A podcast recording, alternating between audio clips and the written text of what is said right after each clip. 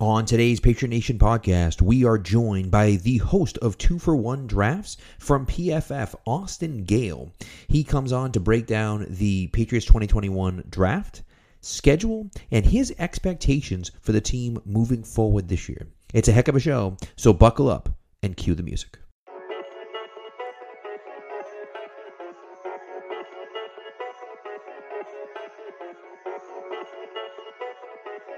Stacked receivers, two to the right. Russell Wilson extends the hands he has. Wilson, quick throw.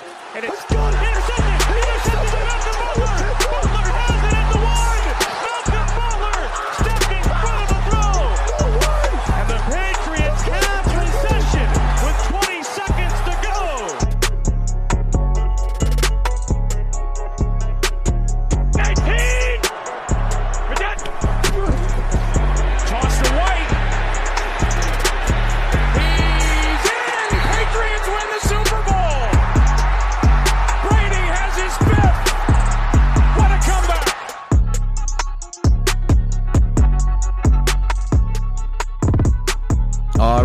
we are back live. Uh, obviously, boy Pat and Spags here, but we are joined by a friend of the show, uh, one of our favorite podcast hosts. Uh, that is Austin Gale, co-host or host of the Two for One Drafts podcast over at PFF. Austin, thank you for coming back, man. We appreciate it. I know you guys uh, had a wild week a few weeks ago uh, where you were live for like I don't even know, like thirty hours or something stupid like that over draft weekend. You guys crushed it over there. Yeah, thanks, man, for having me. We were live on camera for 22 hours in four days. It was absolutely insane. My brain was absolutely toast at the end of it, but it was fun. It was a lot of fun. That's awesome. Yeah, that's that's I can't believe that. I know they did the a couple of public guys did a you know we did a first round show. I popped in here and there, but you guys were on for like four hours Thursday. I couldn't imagine that, let alone the entire weekend. I mean, I was I was gassed after it too, but I can't even imagine that, man. Yeah. You had a nice little vaca- little getaway after though. Exactly. Yeah, yeah. Made the trip out to Vegas after, which was great. That's There nice. go. We will. We, we got some. We got a good dad story from you last time on the show. Uh, actually prompted a follow up on your show, which is pretty cool.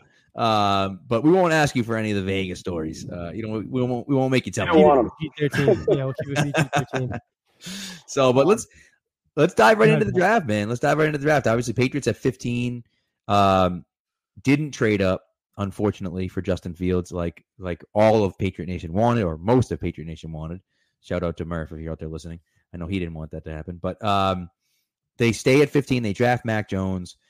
You know, a few things. First of all, do you like the pick? Second of all, you know, people are sitting there saying, well, if they liked Mac Jones, they would have traded up for him, which I think is like the stupidest thing I've ever heard because you drafted him at 15 instead.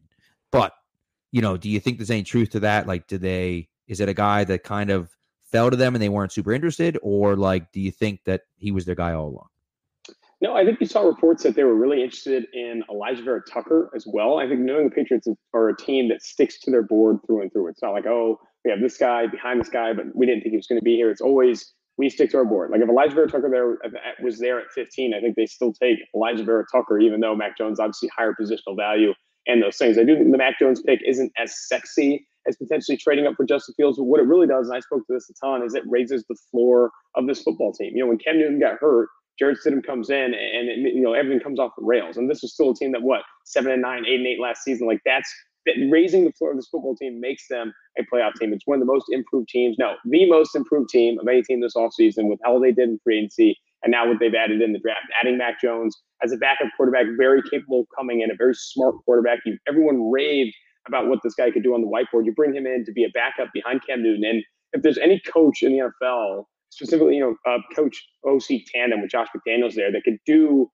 multiple offenses, have one structure for Cam Newton and one structure for Mac Jones, it, it's this tandem here in New England. It's a perfect landing spot for his development. And I'm not making the comparisons to Tom Brady. Everyone's like, oh, it's a pocket passer. It's exactly what Belichick works with. That's not true. Mac Jones, in no way, shape, or form, is Tom Brady. Does is he an anticipatory thrower? Yes. Is he accurate to football? Sure. But arm talent for Tom Brady is still better than what Mac Jones brings to the table. What Mac Jones brings to the table is a very good quarterback, a very capable quarterback on a cost-controlled rookie contract, which allows the New England Patriots to do what?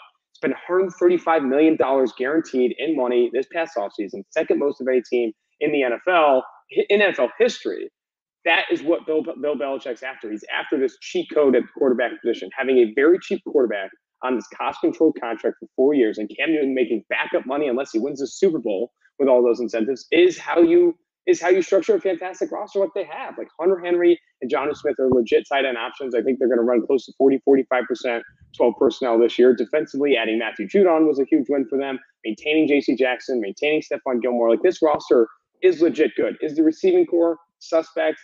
Yes, I, I do think the additions, you know, Kendrick Bourne and Nelson Agholor are, are they're making them better than they are. I think Nelson Agholor had a very good year with Las Vegas this past season, but I do think he's been inconsistent his entire career. I think my least favorite signing of the group was um, the cornerback. Now I'm losing track. The guy they're going to play at safety, kind of playing that Patrick Chung oh, role. But Jalen Mills. Jalen Yeah, Mills. Jalen Mills is probably the guy that you could probably say is drastically overpaid. Everyone else there, they paid near market rate. And for those who are saying he fell to 15, they must not have liked him that much. I mean, his market value, according to the betting markets, was 18 and a half for most of that before the San Francisco 49ers pumped him up to laugh at the entire media. Jed York literally having a field day on Twitter the day of the draft. You don't think he was enjoying that? Like, exact.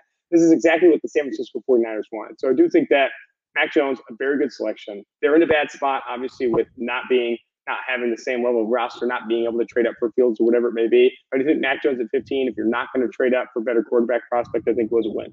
Could you imagine, Spags? I'm going to let you ask you a question because I know you got one, but could you imagine if the Patriots with Mac Jones on the board at 15 had taken Alijah Vera Tucker? I mean, I couldn't believe it. I it wouldn't be able to believe it. I mean, we would have burned down Twitter. Like we would have. I, I, I just, I can't. I almost wish it happened just to see the response. like it would have been absolutely insane. I mean, it Would've been unbelievable. quintessential Belichick, though. Like Yeah. Belichick has done that his entire way. Like I take my guy every single time. Like that's how I need it. Like that's how I construct my board. We stick to our board through and through, and, and don't quit there. Like if if Alijah Vera Tucker is ahead of him on Mac Jones, he's going to take Vera Tucker every time. Right. I mean, unbelievable, unbelievable. So, all right. So, I, I don't know what Spags went. He, he just, he just disappeared. abandoned Uh, he was like, "Screw you!" I, I didn't get my. Oh, there he is. He's back. lost Wi-Fi for a second, but I did want to bring up because last time we had you on, I'm coming in hot, but the last time we had you on was right before kind of the pre-draft process got going. I think it was before the Senior Bowl or maybe just after. Um, and we had talked about Mac Jones being a realistic option for the Patriots, and I think, like his draft stock, it kind of people grown on to him a little bit more as the weeks gone on, as you know the pro days and, and the Senior Bowl, like we talked about, and then obviously it seemed like once you know the whole media got a hold of him potentially going number three his stock got even higher. People were much higher on him because he's you know very pro ready and everything. But i wanted to talk about that with you because the last time we had you on we talked about him you know the, the kirk cousins ceiling or the you know the matt ryan and you know the only thing we kind of debated on in a sense was hey, like if, if Bill Belichick gets a young Matt Ryan type in his stru- in his system with this structure, this type of organization, this young in his career, I think he can win with that. Um, and I know you touched upon it. You know, the pocket passer. You know, he does a lot of the things that you know, quote unquote, everyone likes to compare him to Tom Brady. But um, you know that that's what made the pick make more sense as time went on for me. Right, like everyone fell in love with Justin Fields and potentially Trey Lance if he were to fall try to get up into that 9 10 range. But I think they played the board perfectly. They didn't have to give up future assets. Uh, you know, obviously, if they wanted to go up to 11, I don't think they would have had to give up as much as Chicago simply because they weren't moving up nine spots. But at the same time, I think they played the board well. And I just overall, your thoughts on Jones's, you know, I guess development and and the the hype around him as the pre-draft process went on. Did people kind of dive into him a little bit more and say, okay, this guy's you know, of the five, one of the more pro ready quarterbacks. Does he have the ceiling and the athleticism and the potential as a Lance Fields? No, but I think you can win with that, especially here. Yeah, I think I want to touch on the Justin Fields thing. I think there's definitely a chance that Justin Fields was not as high on, um, you know, Bill Belichick's board. You know, there's a very good chance, like a very good chance that he had Mac Jones even ahead of Justin Fields. So he was never going to be in a position to trade up. But you know, the the hate or you know the the dissatisfaction with Justin Fields as a prospect was legitimate. Like there were teams that did not like Justin Fields, did not like what he did in the interview in interview interview room and those things. So there is a very good chance that he was never going to be in a position to trade up for Justin Fields. So very much liked Mac Jones coming down to him at 15. As for you know, what we hinted at being a Kirk Cousins in the NFL, the benefit there again comes back to how cheap he can be and how quickly we think he can hit the ground running. Mac Jones is a very good quarterback prospect. He's a top 15 overall player on PFF's draft board for a reason. It's just you can't win with a good quarterback prospect in the NFL unless he's really cheap. So Mac Jones needs to come in very cheap and allow the New England Patriots to continue to build this roster through free agency and through the draft. If he can hit the ground running in year two, year three, and in that window, that Super Bowl window that exists with Bill Belichick still as the head coach, with the roster still intact, and some of these older veteran players, that's how you win with you know Mac Jones under center. Because you can't just you know spend you know the next three three to five years you have with Bill Belichick trying to find the next Tom Brady. You need to get a guy you can win with now. And I think Mac Jones is someone they can feel confident they can win with now, as long as he's cheap. The problem starts when you're paying Mac Jones 25, 30 million dollars a year and trying to build a, that's what Minnesota's trying to do, and they're really struggling. That's what the Raiders are trying to do with Derek Carr. That's what the Falcons have been trying to do with Matt Ryan. Like when you don't have this elite top eight, top six quarterback, you force yourself in this crazy, terrible situation. We have a $30 million player on your books, and you're trying to build around him with, you know, lesser pieces because you don't have the money to do it. So if they do take advantage of this window, which I expect them to do, as they did this past offseason, it's been over you know $135 million guaranteed. They have a chance. Are they as competitive as the Bucs, the Chiefs, even the Bills, some of these other teams? Maybe not, but I do think they have a chance. Maybe not this year with Mac Jones obviously coming off the bench. Things like what plus 1,000 the offensive rookie of the year, Yeah. plus 350 to start week one. Like I don't think he plays a ton this season unless Cam Newton gets hurt. I do think Mac Jones year two, year three, that's the window. Year two, year three, you need these players to hit, you need these draft picks to hit, and you need to pursue a Super Bowl with Mac Jones. Well, you're totally right, and that's that was my argument. You know, people. I went back and forth with people who thought the Jets were stupid for trading Darnold, and I'm like, no, you you you have to because you have to restart that clock. Like, you know, I mean, say whatever you want about Sam Darnold. I thought, you know, he's a guy that could be a bridge quarterback for someone like might turn into a player. But if you're the Jets, you can't wait that long. That's stupid. You're going to sit there and pay that. You're going to have to pay this guy next year Yeah. right? And and looks like the Panthers are going to pay him next year. And it's like if you're Carolina, if you're a fan of the Panthers, are you happy that they passed on on him? I mean, the Carolina Panthers had one of the most disastrous decision making over two the years past in a row. It, yeah, it, I mean, there's a reason their GM got fired. Like this was a disaster. Making the decision to pay Teddy Bridgewater $33 million guaranteed to come in and try and make this roster and seven and nine, eight and eighteen, put themselves in a position to be in quarterback purgatory, only drafting at eight overall. And then having the saving grace in that there was going to be a quarterback prospect to fall to you at number eight overall and still trade a second round pick for Sam Darnold, put him on the books for they're paying him eighteen and a half million dollars next year. That's that's finalized. Pick up that fifth year option. Paying Sam Darnold eighteen and a half million dollars and trying to build up this roster is going to be insane. Meanwhile, the Jets are completely hitting reset. They've made a ton of really sage moves in free agency, new coaching staff, and new culture that people are obviously getting behind with Robert Saleh. Like the Jets were very smart to get on from Sam Darnold. Meanwhile, the Carolina Panthers, if Sam Darnold even hits, is going to be very expensive. Like if he hits and he has this insane pro- improvement, like Ryan Tannehill in his first year away from Adam Gase, then you're going to be paying him like a top ten quarterback in the NFL. Right. Do you want to be the team that is paying Sam Darnold like a top 10 quarterback in the NFL after one really good season? Not me. I do not. And especially with that roster, too. Like, I do think Yeah. that they've made some really positive moves defensively. I love their draft defensively. Offensively, obviously, there's some pieces there with DJ Moore, um, uh, Robbie Anderson, and Chris McCaffrey, but still, I do not like the decision making there. I even would have taken Justin Fields at eight after trading a second round pick for Sam Darnold because they need to hit on the quarterback position, and they don't even have a high probability of doing that with Sam Darnold now, just the only guy under contract. Yeah. And you touched upon, you know, these draft picks hitting for the Patriots. And I wanted to get on kind of your overall thoughts, um, especially the Barmore pick, uh, because I think for PFF, was he a top 20, 25 player uh, for you guys? Obviously, the Patriots move up. We kind of knew heading in, they didn't really have the roster space to make it th- th- that many picks. So we're going to use those three fourth rounders, kind of all picking in that, you know, 19 spots range. Was it 120, 122, 139? You knew going into day two, they were going to use that to either move up or move back, kind of gain some capital. Uh, but I think that was a guy that was circled on their board that they really wanted, fell out of the first round for whatever reason. Uh, that D tackle class wasn't as, as, you know, deep as it was in years past. So I figured, you know, like anybody, he, he may, you know, go first round. Kind of, I, I thought Cleveland would be all over that pick, and then they end up getting a corner. Um, but yeah, overall, your thoughts on their draft, uh, uh, and especially Barmore, and the pick I like the most uh, was McGrone. Uh, and a lot of people, will, you know, roll their eyes at it. That's more of a 2022 pick, obviously coming off the knee injury, but that's a guy who goes back to school at Michigan, has a really good year. You could be talking about him in the in the top, you know, 90, 100 next year. Uh, they get him in the fifth round, get him in their building, get you know treatment on him. He could be a really nice player for them in, in a few years. Yeah, so I mean, specifically with the Christian Barmore pick, we had a very, very high grade on him. Top 15 player on PFF draft board, easily by far the best interior defensive lineman in this draft, and what was obviously a very weak class this season. I think the he can be a three down impact player. He can be this guy that people have to account for, people have to game plan for. The problem was, and I think the problem why the biggest reason why maybe he slipped down boards is just inconsistency. Like he has this yeah. talent and you see it in flashes, but it doesn't show up all the time.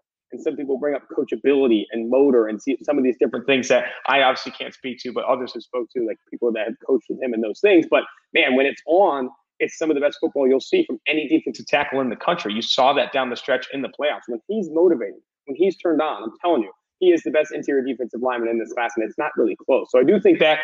Tell me one team, tell me one coaching staff that can get the best out of Christian Barmore. It is the New England Patriots. It's a fantastic fit for a guy that maybe has struggled with coachability or to always be motivated, always to turn it on. I think he'll do exactly that.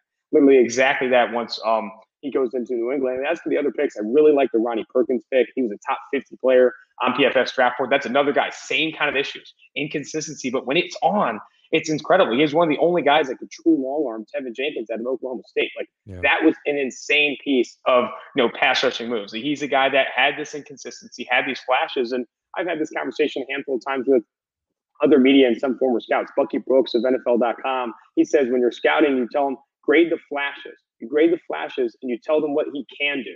I don't care what he can't do. That's my job. It's the coach's job to get rid of what he can't do and hide what he can't do and overcome what he can't do. What he can do, I'm going to get that out of him every single snap. And Bill Belichick, though he has struggled in terms of hitting on some of these guys, is really good at getting the best out of his players and playing to their strengths. So I do think Barmore and Perkins were really good picks. And as for McGrone, I just don't think he's still kind of raw in a lot of ways. I like his sideline to sideline speed. He has good range. He has good tackling ability, but still only 133rd on PFF's draft board. It's not a steal, but a value at 177. I think it's a good pick. But when you get into those rounds, when you get into round five, six, and seven, you're looking for guys that can stick it out on special teams and potentially develop into contributors. I think that's exactly what Grown is. I would just, I would just like to say, I would just like to say that my guy my guy going into the draft is the guy that you guys picked as the dark horse for defensive rookie of the year, betting odds at least. Nick Bolton from Missouri, who obviously is playing for the Chiefs now. Obviously, different role there. Now he's going to jump into a starting role immediately. Obviously, a very different player than McGrone is as far as speed and, and athleticism and things like that. But anyways, that was like that was like my whoopee going into the draft. That I just I'm I a big like, fan. I'm a big fan of Nick Bolton too, and I think we talked about it a little bit on the podcast. But I think a big reason why Kansas City is going after uh, Nick Bolton is because he's probably one of the smarter linebackers in this class, one of the more instinctive linebackers. And while he doesn't have some of the sideline to sideline speed that Willie Gay does, obviously the other Chiefs linebacker there, the second year player out of Mississippi State, he's right. going to be able to get people in position and what is a very complex Steve Spagnuolo defense. That guy throws everything at you. You should go and look at some coaching clinics with Steve Spagnuolo. That guy has some of the more diverse, it's not as complex as it maybe is diverse, diverse coverages that he does use. So you're going to need a guy that can get on the football field and tell people where to be. Maybe that's not Willie Gay. Maybe that's not these guys that they've had in the past. But I think Nick Bolton will start because of that. Hmm, interesting. And diving into, I, I, think you you guys talked about it. You had the Patriots over nine and a half, the Dolphins over nine and a half, and the Bills under ten and a half. Pat, I'm still in your thunder. Yep, I, wanted to touch on that too. All right, do it. Um, but just like your overall ceiling for this Patriots team, right? Because obviously the kind of the plan is Cam's going to play. I think he's going to he'll be the week one starter. I don't think anybody. I, I, mean, unless Mac Jones is, you know, as pro ready as people say, and more and ready, and can show he can, you know, demand the locker room, demand, you know, respect and leadership from his teammates, you know, command the the line of scrimmage, all that. Learn the playbook. Uh, Cam Newton's going to play, and he's probably going to play for most of the year. Um, so overall, uh, like you said, seven game they won seven games last year. They're a fumble from Buffalo from Cam Newton away from winning eight. Um, certainly could have had another couple games go their way to be 9-10 win team. And then you obviously you add in the improvements with the tight ends, the wide receivers, you know, uh, Matthew Judon, the the impact rookies that you expect to get. Uh, kind of what is their ceiling this year? Like I said, you had them over nine and a half wins. Are they a playoff team? I, I personally think they go around 10 and seven. I think they're three, maybe four wins better than last year, kind of sneak in as a wild card team. And hey, maybe Belichick can can you know run a couple trick plays and and, and steal one and, and and make a little bit of a run here. But obviously, I don't think they're Super Bowl favorites, but I think certainly better than last year and with a chance to maybe sneak in and, and upset some people in the playoffs. Yeah, I mean, I think they're certainly better than last year. I've said that before, but I think they're the most improved team of any team this offseason. I think going 10, 11, 12 wins this year, I think it's very much within their wheelhouse, especially across a 17 game season. It's no longer 12 and 4, it's 12 and 5. So I do think that they could get to that level this season if I think there's some big ifs. Cam Newton has to stay healthy. You know, he has to stay healthy for a bulk majority of the season. This offense is built for him. This offensive line is a top three offensive line in football. With Trent Brown returning, Isaiah Wynn, David, I mean David, um, yeah, David Andrews, um, Michael Onwenu. Like there is a Shaq Mason. This is a big, beefy, talented offensive line that can run the football with Cam Newton and others a lot of the way. And the two tight end sets, I think, are going to help them as well. There are not a lot of defenses that draft to stop an offense like Cam Newton and what the Patriots can do. The problem was, and there was, do you guys remember the hype when Cam Newton was signed in New England and how much a lot of people thought that New England was going to make a run and what Bill Belichick could do? The, the reason that stopped was the injuries. And the injuries right. to Cam Newton, he got COVID 19. Like that's that's a big reason why. Now all this hype's low. There was still no weapons. Oh my gosh, the Patriots suck. Like I don't know if that's the case. I think they were a better football team than people give them credit for. And now they're much improved and ideally much healthier. If Cam Newton stays healthy, like I said, 10, 11 wins. Are they Super Bowl favorites? No. Are they going to be a, a, team that gets a, a, a, po- a postseason bye? Probably not. But I still think that they're going to make that move into the postseason and continue to build off this roster. And then when they are better, and we talked about this before the draft, when they are better and they are drafting not at 15, but they're drafting in the 20s or the 25s, whatever, they don't have to trade up for a quarterback because they have him. They have Mac Jones. They're going to develop him. They can add to this roster. So I do think they're playing it smart. When they made all this money, when they paid all this money in free agency, we all said they're making a move for a QB. Because this is why you're going to move Cam Newton here, get this team in a playoff position, and then the following season not have to need a quarterback, draft a bit, you know, draft to fill needs and those types of things, and try and make a run with Mac Jones if he develops again in that window, year two, year three. Right. Well, I think that's really the key. And if you look at the schedule, obviously, schedule came out today. If you look at the schedule, and we knew this going in anyways, but like, you know, there is some sort of rest differential where the Patriots have a disadvantage, whatever. So they they play like three teams coming off a bye, which is the highest. I'm not necessarily too worried about that. But I think it's interesting. You look at the success that Bill has had against first and second year quarterbacks, and in your division, you're looking at a first year quarterback for the Jets and a second year quarterback for the Dolphins. And then, you know, of course, Josh Allen with the Bills, who they've struggled with, but they did almost knock off the Bills in Buffalo last year. So there's at least a possibility there. Then they're facing Sam Darnold, they're facing whoever the hell the Texans throw out there at quarterback. Whoever whoever the Saints throw out there at quarterback. I mean, is it Taysom Hill? Like, come on, dude. And you right. So and Trevor Lawrence and Herbert, who they crushed last year. So like, you know, and then you got Matt Ryan on the schedule. You got uh what's his name? Uh Carson Wentz. I mean, the play like so they're gonna have success. I think this defense is gonna be very good. I think they, they're gonna be put in position to be very good. And Zach Wilson, I mean, listen, I talked about this ad nauseum before the draft. I, I, I have never been so sure of a player being a bust in my entire life than I am Zach Wilson. I just feel like wow. you're talking you're talking about that, man. I'm telling I'm telling listen, I've been saying it. I've been saying it for months. First of all, his numbers be against, his fault if that's the case, but his numbers against good teams stink, first of all, in, in college. Second of all, you're playing Belichick's Patriots, Flores' Dolphins, and McDermott's Bills six times a year. Like his second game, his first home game of his career is against the Patriots. Come on, dude, that's not even fair. I mean, like this, he, and he's playing for the Jets, so like he's he's in a position where he's set up to fail, in my opinion. So I just feel like, you know, you look at the schedule, and of course, the game that everyone talks about is, is the is the Brady game, right? Brady's coming home, week four, and that's going to be a, an absolute bloodbath on both sides. Like, you know, Bills never. I, I mean, that might be like Brady might throw six. The They're nine, spread it out all day. You know that's that. both teams. It's like the nine Super Bowls they've played in. I guess ten for Brady. The nine Super Bowls and ten Super Bowls they played in, and then that game is like higher importance above all of them, right? Because like that's that's the game they want to win, right? So, but uh, you know it's going to be a lot of fun. But I do think like they have a really good chance, like you said, of winning 11, 12 games just based on the schedule they have and the quarterbacks that they're playing. Like, and the defense is significantly improved. Like I, I I'm I'm looking forward to it. So I guess I guess Kool-Aid. well, all right. So let me let me ask you about Zach Wilson. Let's talk about Zach Wilson for a second because you're a little shocked by my comment there. What are you confident in Zach Wilson?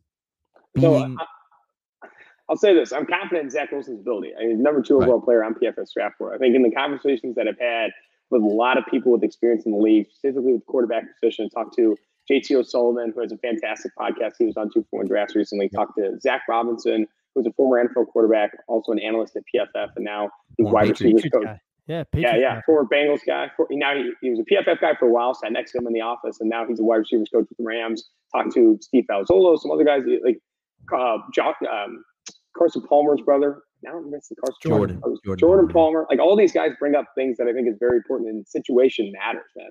Like situation is almost everything for quarterback development. It's why Sam Darnold didn't have a ton of success out of the gate. It's why some of these other guys didn't have success out of the gate. Like I do think that situation is a very big part of a quarterback's development. There's there's times where other factors factor in, like JaMarcus Russell and these types of things. But Zach Wilson, from what I've seen, there isn't a JaMarcus Russell in Zach Wilson. But what there is this potential for is obviously being in a bad situation, playing a ton of tough defenses. Offensive line is vastly improved in New York, but is it is it fantastic? Not yet. You know, it can get better. Those are a lot of question marks with the receiving corps as well. Denzel Mims needs to take a step forward. Jamison Crowder is already a little bit older. Like you need to find some ways to obviously add to this football team. But I, what I'm confident in, at least from the moves that they've made so far, adding Corey Davis, adding Carl Lawson. I love the Sheldon Rankin signing. I think they've made a lot of good decisions um, in free agency. I think the culture shift with Robert Saleh, what Joe Douglas is doing in terms of adding talent, I'm confident in the change of direction in New York so much that they're actually going to throw the kitchen sink at developing this quarterback and putting an offense together where he can have success. And let- let's think about this a little bit. You know, 2018 NFL draft, Baker Mayfield, Josh Allen, Lamar Jackson, those guys. The only one that busted and didn't play well was probably in the worst situation of all of them. You know, Sam Darnold, and he was probably arguably the most talented. A lot of people thought he was the most talented, but Lamar Jackson, literally, they changed their entire offense, Right. their entire culture to meet Lamar Jackson. You know, Bill ba- uh, Brian Daboll in Buffalo changes this entire offense, and then the you know executive of the year Brandon Beane invests the kitchen sink in the offensive line, adds Stefon Diggs, adds John Brown, continues to you know adds Cole Beasley. Like the quarterbacks that have success have really good management, really have coaches putting everything they can into developing them. You know, that's what matters most. I do think that too much is made of he's just a really good quarterback. No, like in good situations, he can succeed. Look at Baker Mayfield. Awful his second season with Freddie Kitchens and the dumpster fire that was. Now bringing in Stefanski, adding onto that offense, he looks like a capable quarterback, one you could potentially even win with. That's where teams are going. Teams are realizing now it's no longer, you know, I need to find this elite quarterback that is good by himself. No, you need to get a quarterback that can be elite when you put him in a position to be that elite guy. Mold your system to his strengths and so forth. It's a great point. It's a great point. So I, I mean, it is. I, you're totally right. And someone said it right here about uh about you know that's what good coaches do is put. That's put what Bill their players in Belichick has done his entire career. Like, it what's is. that? What's that stat line with backup quarterbacks? Like, he is like, I mean, he wins a ton of games with those guys because he gets it. He gets that. It doesn't matter what he can't do. It matters what he can. And I'm going to find a way to make it happen. The problem was Jarrett Stidham can't do a lot. You know, like that. That that's the problem. Like, you're not going to win a lot of games with him. It's hard to put him in a position to succeed. Yeah. No, and you know what? I'm happy that the Patriots finally did what you and you. I love the fact you're so consistent with it, and you're so. I think it's right. Like, but you're just always banging the drum about like the worst thing. My favorite, one of my favorite quotes from you is like the worst thing in the NFL is a good quarterback. Like, if you have a good quarterback, you're in no man's land because you're just like you're not bad enough to suck, so get like a top ten pick, but you're not good enough to like actually make some noise in the playoffs. and, so you and just that's like what we talked suck. about last time, which which why we didn't, you know, when Right. Jimmy G rumors and obviously Yeah. those led up all the way to the draft weekend. But um, hopefully, And I Mac think I would add to that top. comment too. I would add to that comment too. It's like the worst thing in the NFL is to have a quarterback that you, a good quarterback that you've paid. Like it's Right. okay to have a good quarterback that you're still developing on a rookie contract because it's not costing you a lot of money and is allowing you to do a lot of things. However, that investment at that rookie quarterback position should be significant. Having you know a Drew Lock or you know a Jalen Hurts and thinking that you're in a good spot to develop this quarterback that all other teams have passed on, that's going to be difficult. Like he has to show something earlier, in my opinion. So when you are in this position to improve on that quarterback, you do have to find ways to do that. It's a great point. So let me ask you this question, just to follow up to that. Lamar Jackson, if you were the GM of the, you're not obviously, but if you were the GM of the Ravens, would you extend Lamar Jackson or would you try to trade Lamar Jackson? I go with the Dak Prescott route. I, and a lot of people give the Dallas Cowboys a lot of shit because, or I don't know if I can swear on this podcast, Uh, a lot you're of bad things on this. they do. The Dallas do Cowboys like, oh my You god, could do it on NBC. Jerry- Jerry Jones completely botched that situation. He overpaid for Dak. He could have had him for so much cheaper. The, the pros outweigh the cons in terms of waiting. You know, if you wait on Dak and if you wait on Lamar and you really make sure that he is this guy, you really make sure that he can be this guy that you can win with. Yeah, you might pay a little bit more, but you avoid a Jared Goff situation. You avoid a Jimmy Garoppolo situation, a Carson Right. Wentz, a Derek Carr, a Kirk Cousins. You avoid these situations where you're paying these good to average quarterbacks. If you wait and wait, and then you're like, okay, Dak Prescott is the guy. That you know, before he got his ankle completely flayed, he was one of the top quarterbacks in the NFL. And I think he can be that when he's fully healthy. Let's wait on Lamar Jackson. Let's see if he can be this elite guy again. Let's see if he can do it again and win against top flight competition. Has he proven enough to get paid? Yes. Are you ready to commit to him long term? Especially, and I'm not saying it's because of injuries, but I'm saying the rushing quarterback. we've seen it that the longevity, you know, your game style has to change at a certain point because you can't be this guy that is taking hits as often as he is and those types of things. Like Michael Vick was an outlier, and these guys, Lamar Jackson, I think, is an outlier in itself, but I do think you wait on extending Lamar Jackson until you are 100% confident in the, him being the guy moving forward. So I do think that they take the Dallas Cowboys right. Franchise tag him once, maybe franchise tag him twice. And then if you're in a position where you can't do anything, you have to extend him. Make that decision then when you have more years of data, when you have more years of evaluation. It's a great point. It's a great point. I mean, and at the very least, what these guys are doing is at least taking him the fifth year, right? Like the, the Eagles didn't even do that, right? The the Rams didn't even do that. It's like at least they're trying to be early. They're like, oh man, we get him a little bit cheaper. Right. Let's get him a little bit cheaper, and we'll get ahead of the game. It's like, well, then you end up, you know, screwing yourself completely. Right. Right. Exactly. I couldn't agree more. So, uh, I think I think that's pretty much it. Although we have, I have one very important question before you leave. Uh, Bro wants to know was was that bike used in the Tour de France? It was. It was used in the Tour de France. No, that bike's actually freaking awesome. I, I use that bike. Uh, I've been biking in Cincinnati for four years, man. I, that, that bike's been through a lot. Awesome. Hey, man. Listen, you're doing. Not only is it good for the environment, it's good for the. uh It's good for the. I'm sure it's good for like the, the physique. You know what I mean? Exactly. Biking, exactly. Making it work. My goodness. You know. Living the dream so, over here.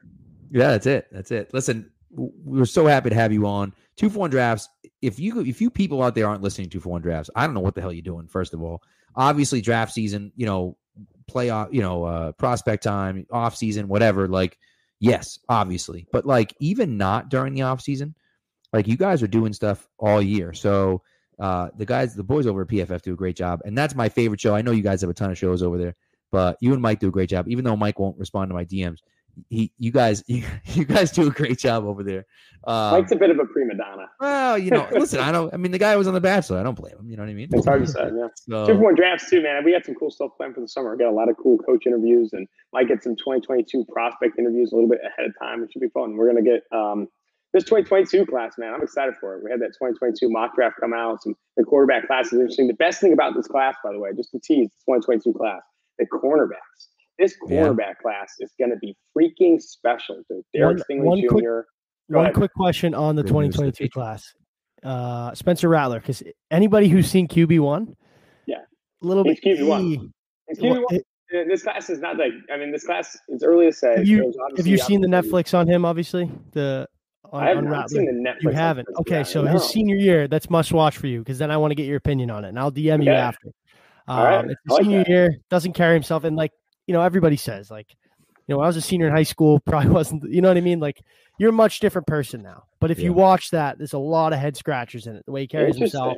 Uh, obviously, he's number one, you know, quarterback coming out, and and had a lot of hype around him. So you know, I understand it. He's a kid.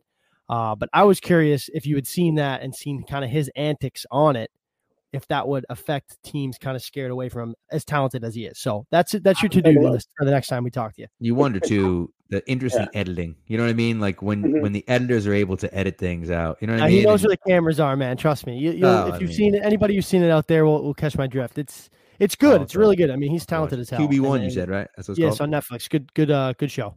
I'll have to take a look. I think the 2022 quarterback class is interesting. I think there's definitely some guys that could come up the board a bit. I know Sam Howell out of UNC is people that like you know people like him. Kedon Slovis. Carson Strong. I mean, Malik Willis over Carson Strong, though, every single day of the week. That Malik Willis kid out of Liberty is an absolute monster. Auburn transfer. They chose Bo Nix over this kid. This guy has an absolute cannon. It is awesome. probably the most fun to watch player in college football. He is going to be awesome for Liberty. And then, like I said, the cornerback class is really good too. Derek Stingley Jr. of LSU, Ahmad Gardner of University of Cincinnati, Kaiir Elam of Florida. All three of those guys are going to be legit picks. And then they, Alabama has another couple defensive backs coming out, some offensive linemen as well. So it's going to be a really good class. It's good news for the Patriots. They're going to need a D back. So, uh, listen, Austin, before you go, just you know, plug the. I mean, we plugged the show a little bit, but plug the show where they can hear you and read you and interact with you and whatnot. Yeah, absolutely. Follow me on Twitter, PFF underscore Austin Gayle. Check out PFF.com, all the good content there. Wherever you get your podcast, two for one drafts, covering the draft and all these things. Yeah, it's great. Thanks so much for coming on, man. We really appreciate it, and uh, and we will talk to you guys soon.